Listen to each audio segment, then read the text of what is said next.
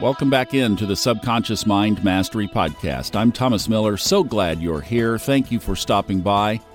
Last podcast, which was released on a Sunday, we started a theme that I wanted to come back and revisit. I stated in there that we should take a look at this in the future, and this is going to be just more of a standalone because I think the the points here are important.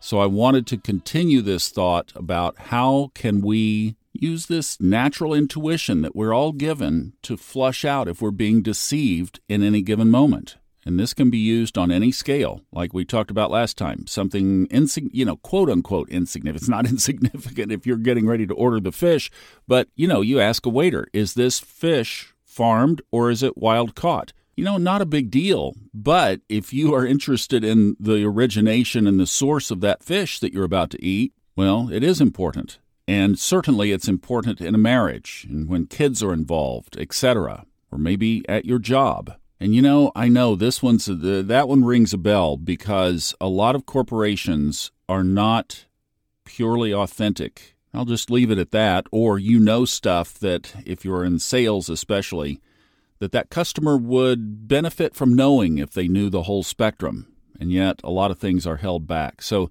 this is just a big realm. All right, so what do we do with this? We're going to start and finish with this principle, and that is to stand for truth by being truth yourself.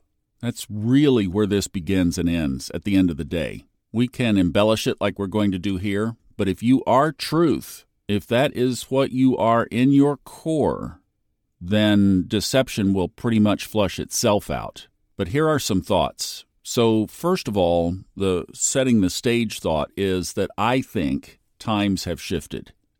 If you're older, I think you probably see this as a new dynamic now, but not really. And I'll tell you why I say that in a second. It, it seems like, though, now I can't, I don't have the perspective, obviously, of somebody who's in their 20s or 30s or even early 40s.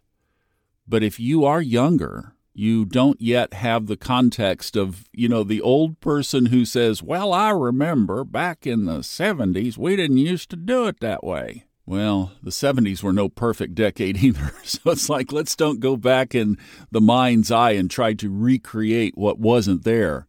This really came home to roost, and I told the story about the Killers of the Flower Moon, the movie that's getting ready to come out, uh, should be out, what, in about another week from when this is being recorded but the book was written several years ago by a guy that is a writer for the New York Times. It's a story about the Osage Indians in Oklahoma and the discovery of oil on their land. But when that land was purchased back in the early 1800s by then President Thomas Jefferson, the primary author of the Declaration of Independence lied to the Osage Indians about relocating them after the Louisiana Purchase. He lied about his slave and children born to that slave. But I think one of the reasons why this is more amplified right now is that the planet in the sky that begins and ends with lies and deceptions is Neptune. And it is in this phase where it's going through its own sign of Pisces. So I think this is being dug up a lot more now than it has been in the past. And that really is probably what we're feeling more is this spotlight focus of energy on this whole area. And obviously, if you've found this podcast and are listening still to this one, then you are concerned about higher levels of consciousness. You're concerned in your own life. You're concerned about the collective. Like we just mentioned, you are one who stands for truth. And yet, when you go out there or maybe right at home, like I said, or at work, wherever it shows up. There may be lies and deceptions that you would rather be able to flush out more at the beginning than on the backside when it's all played out. So let's talk about five areas that I think we can incorporate. Some of these are intuitive and some are not, but I think these are five radars that you can deploy to be alert to whether you are receiving the truth or not. And the first one is body language. One of these is obvious, one of them is more subtle. Obviously, eye contact is big. If people cannot grill you in the eyes and just connect eye to eye, and they look away, or if they look up or to the left or right while they're trying to say something, yeah, the NLP folks say that they're fishing for the information, or some people look, I guess, down, down to the left, down to the right.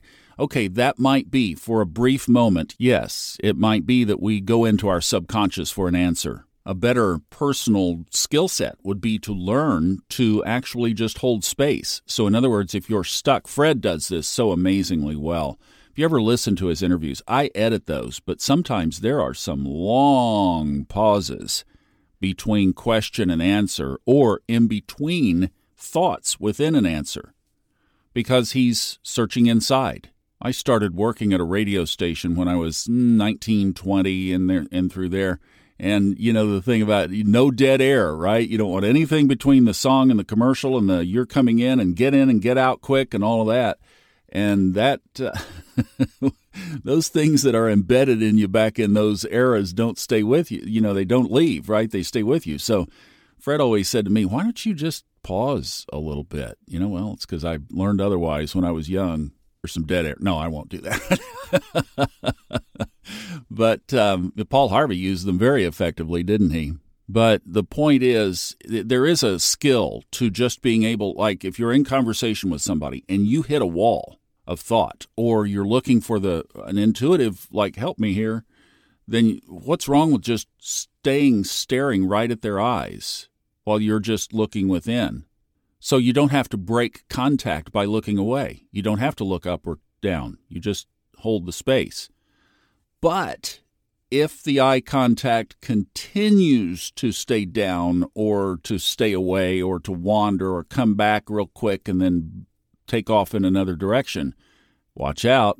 You can also watch their body sway too. If you're in person, you can see if they try to sway or if they move back a little bit, they might roll a shoulder back or something to get away from you. But the other one is more subtle, but just as real. And that is often when people are lying, they they they they uh, they they they um, they, they won't be able to get get uh, the words out stuttering.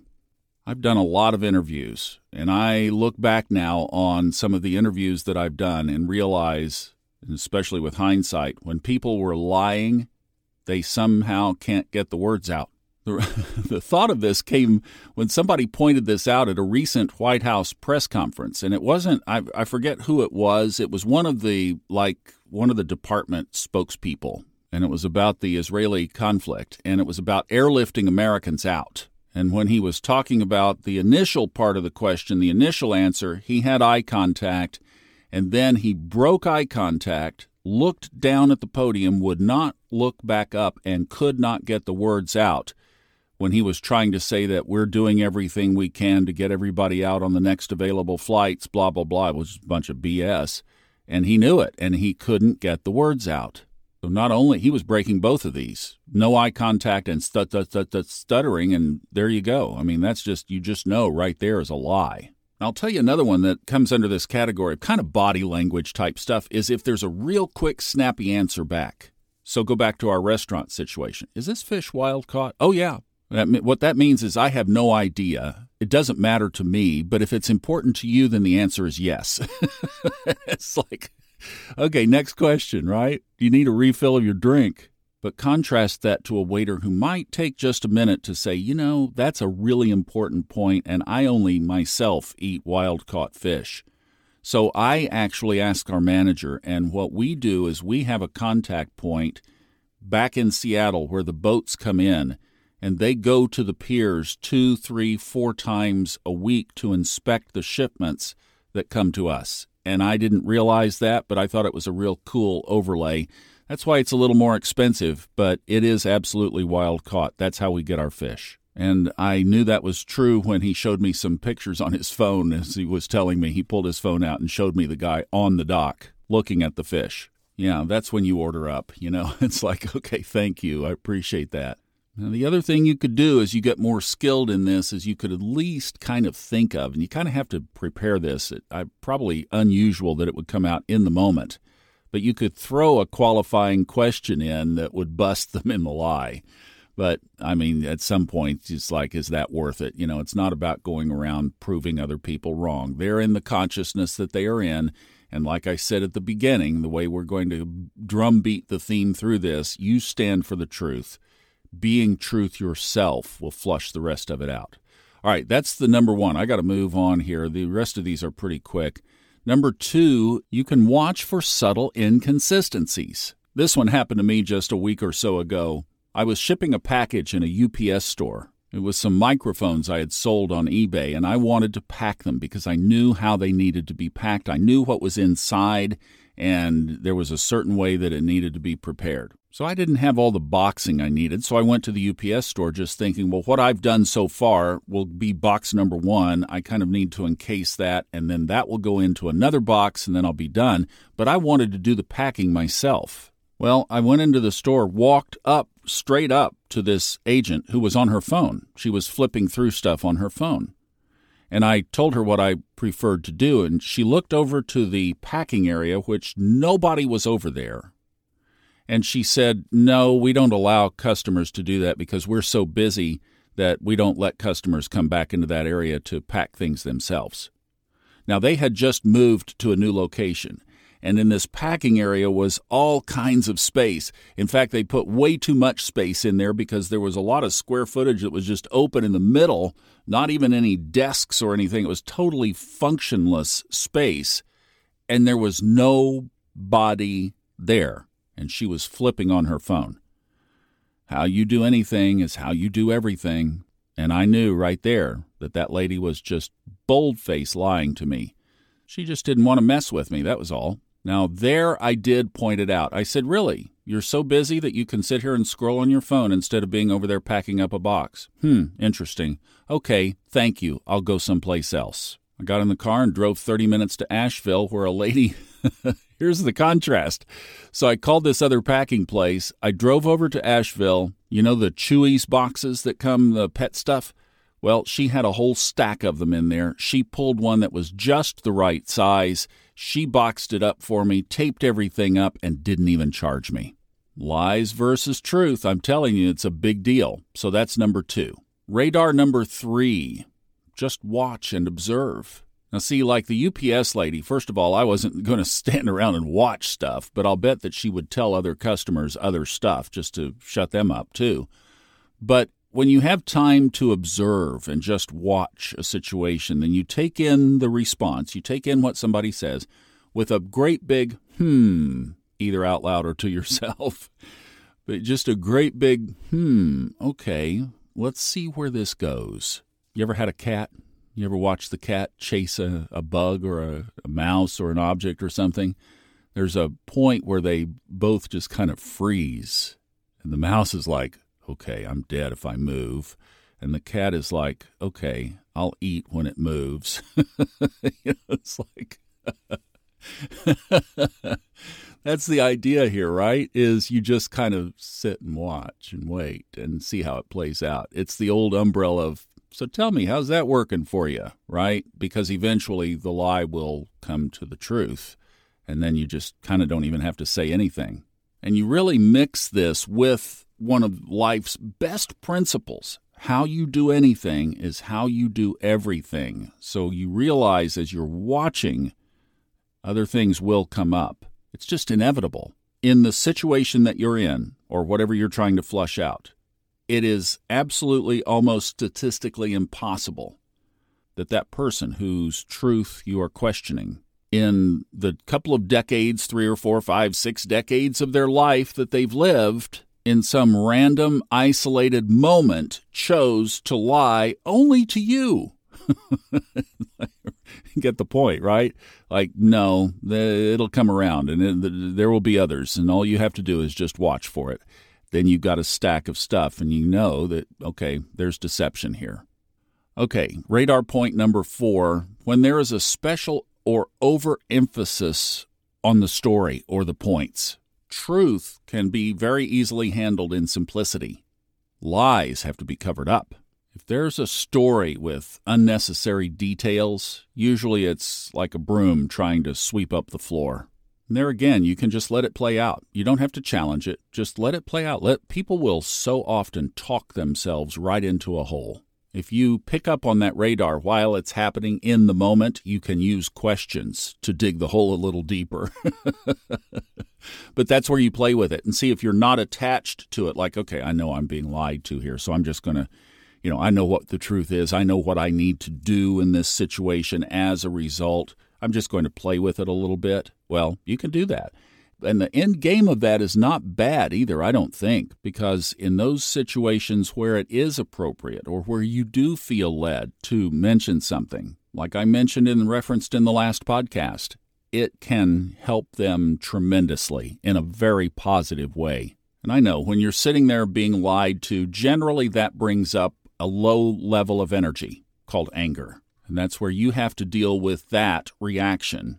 Remove that get back over on the side of love, have empathy, compassion, sympathy for that person, and love them enough to say, you know, dot, dot, dot. Now let's get to number five, the big one intuition. We talked about it before, sitting with that long pause versus instantly responding. What I do is I scan my chakra line. I've gotten to expand that out. Usually, for me, things like this come right in the middle of the chest you have your own spot where the intuitive pulse hits in your body physically. But well, now I've broadened out to scanning the whole area because maybe there's a little su- subtle something up in the third eye or the crown area, or maybe there's something in the sacral area that can contribute to this rather than just that initial pulse point. But as you scan your chakra line, even do a muscle test is this the truth? Or do both is this the truth? And then feel not only in your muscles, but also in your chakra. Then you'll have your answer. But it comes in the pause, not in the initial reaction. Step away from it as fast as you can. If you feel like you're being lied to, back up, clear, hold some space, buy some time. Who says there's a reaction that has to be given right now? Snap reaction, like nothing. And then that switches the power over to you because now you will choose the moment when to readdress it. Or just realize I'm not getting involved here, you know, the retail restaurant kind of situation. It's like, eh, and just let it go. Give it to the universe. Their time will come. We don't have to save the whole world in one night. but obviously, if it's somebody close in, if it's a family member, a good friend, etc., then you need to choose the right moment and that too can be guided by intuition. But if you are going to do something, only do it from love. The anger has to be removed, or else you're in that low vibe and it will not be a good outcome. Then it becomes a clash. And even that's a good point because the wisdom will come in coming back to them in a non judgmental way, not with anger, that will be provocative to get them thinking and I'll tell you, that's a golden rule for anybody that was raised in a, in a Baptist home. when you preach, you point fingers, you get a reaction. When you stimulate thought, then you get them thinking in their own space. And you've planted the seed, now get out of the way. Back to that Neptune thing. There's a big energy going on right now that can shift it on its own. It doesn't need our help. We just do our little part. God can do the rest. Then I'm going to close the way we began. You remember it now, we've said it three times. Stand for the truth by being truth yourself. And if you really sit with that for a second, just close your eyes and sit with standing for truth by being truth myself. Gives you a lot of empowerment and just ease because you know that your feet are solid. Then you can use these little radars to navigate the world around you from a very solid base. Wow, great way to think high timeline in these Neptune in Pisces times, which will complete and move on to Aries in early 2026. Thank you so much for listening. I totally support our mutual standing for each other as we stand in the truth. And boy, it sure does help us enjoy the journey more, doesn't it? I love you. Thanks for listening. I'm Thomas Miller. We'll see you next time.